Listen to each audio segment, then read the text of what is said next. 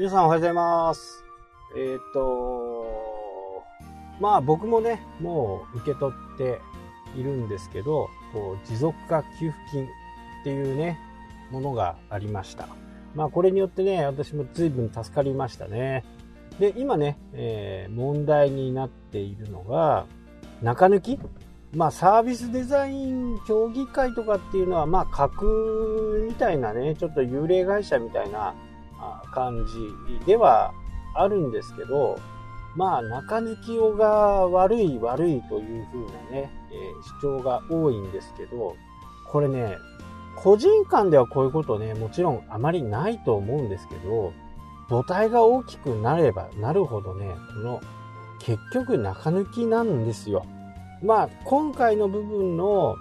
えー、サービスデザインはね、やっぱりちょっと実態があまり明確ではないので、まあこれが正しいかっていうとあまり正しくはないとは思いますとは思いますけど、えー、そのサービスデザインのところの経費っていうのは振込手数料がねひゃく、えー、多分ねにじゅうおくぐらいの中抜きなんですよね。そこに金額がそのうちじゅうごおくが振込手数料なんですよ。いろんな銀行ありますよね。いろんな銀行があって、それひゃくごじゅうまんけん以上、多分にひゃくまんけんとかね、今後行くと思うんですけど、それのね、いわゆる振込手数料がじゅうおくえん、じゅうごおくえん強なんですね。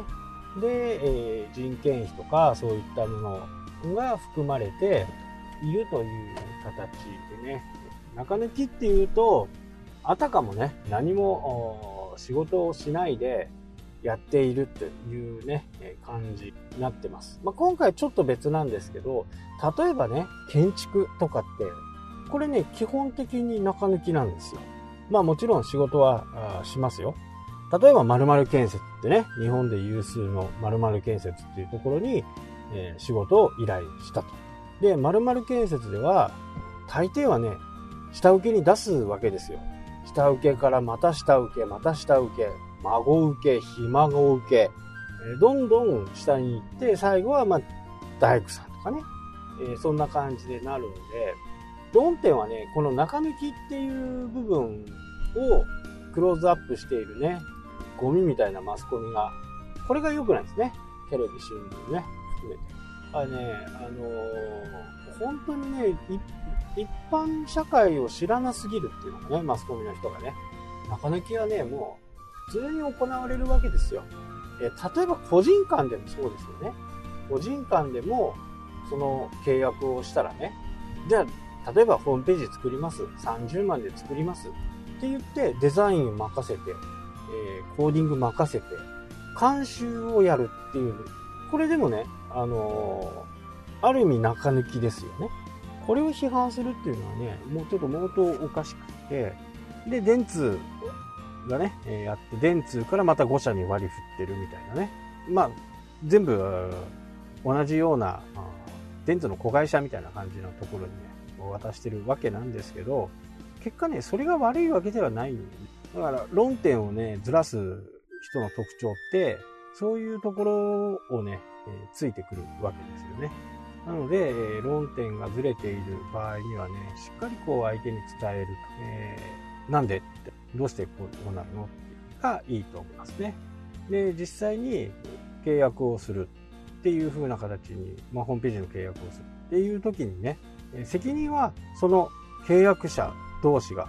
まあ、請け負った方がね、責任を取るわけですから、デザインがうまくできないとかいう話になったとしてもね、その受けた人が責任を取るなんで、サービスデザインがたとえ架空の会社、まあ、架空ではないんですよね。幽霊会社みたいなね、誰も会社にもいないし、名前だけの、いう風な形だとしてもね、最終的にはこのサービスデザインの役員たちがね、全部責任を負うということなんで、まあ、ここはね、なんか、世の中がまた一段とおかしくなっている感じかなという。なんかもう、もうね、盛り下がっちゃってるかもしれないですけど、これから今度家賃の保証とかね、入ってくるんで、そういうところでもね、また論点になるのかな。えー、エンタメ業界がね、もう全くうまくいかないになってきてますね。まあ芸能事務所とかね、そういったところ、どんどんこう YouTube でね、自分で発信するようになってきてしまっています。まあ機材もね、そんなにそんなに高いものじゃなくても十分いけると。で、ファンの人はね、綺麗な画像を求めてるわけじゃないんですよね。だからここを勘違いしているのかなっていう、そういうところがね、今変革されていくのかなというふうに思いますね。まあもともとこの状態をね、拡大していくのかなと。芸能事務所さんなんか非常に大変だということでね、もう本当に大変だという形で出ました。まあ映画館とかもね、なかなかもう厳しいですよね。昔はやっぱり映画館に行かないと映画が見れない時代でした。でも今はね、映画の好きな方だったらホームシアターを作るとかね、いう風な形になって、家の中でそれが楽しめるようになったんで、そこをね、えー、しがみついても、もう時代は進んでるからね、戻らないわけですよ。で、僕の場合はね、Netflixとか、まあ、契約してね、いちアカウントなんではっぴゃくはちじゅうえんなんですよ。それで映画が見放題。